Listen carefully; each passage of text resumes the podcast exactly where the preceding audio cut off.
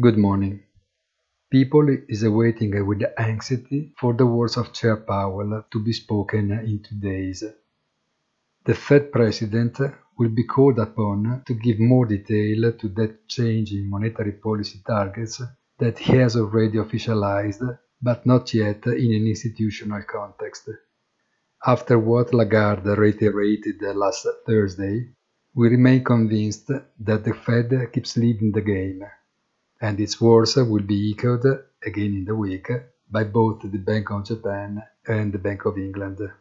However, the week ahead is full of relevant data that will help to dissolve a bit of fog and dust that could still remain in a stage of neutrality if they are not accompanied by some clues from the high-tech equities that we now acknowledge as the real driver of the markets. Accordingly, Monday starts hinting a subdued tone until the bell rings in the Big Apple. Have a nice day, and as usual, please visit our site easy-finance.it.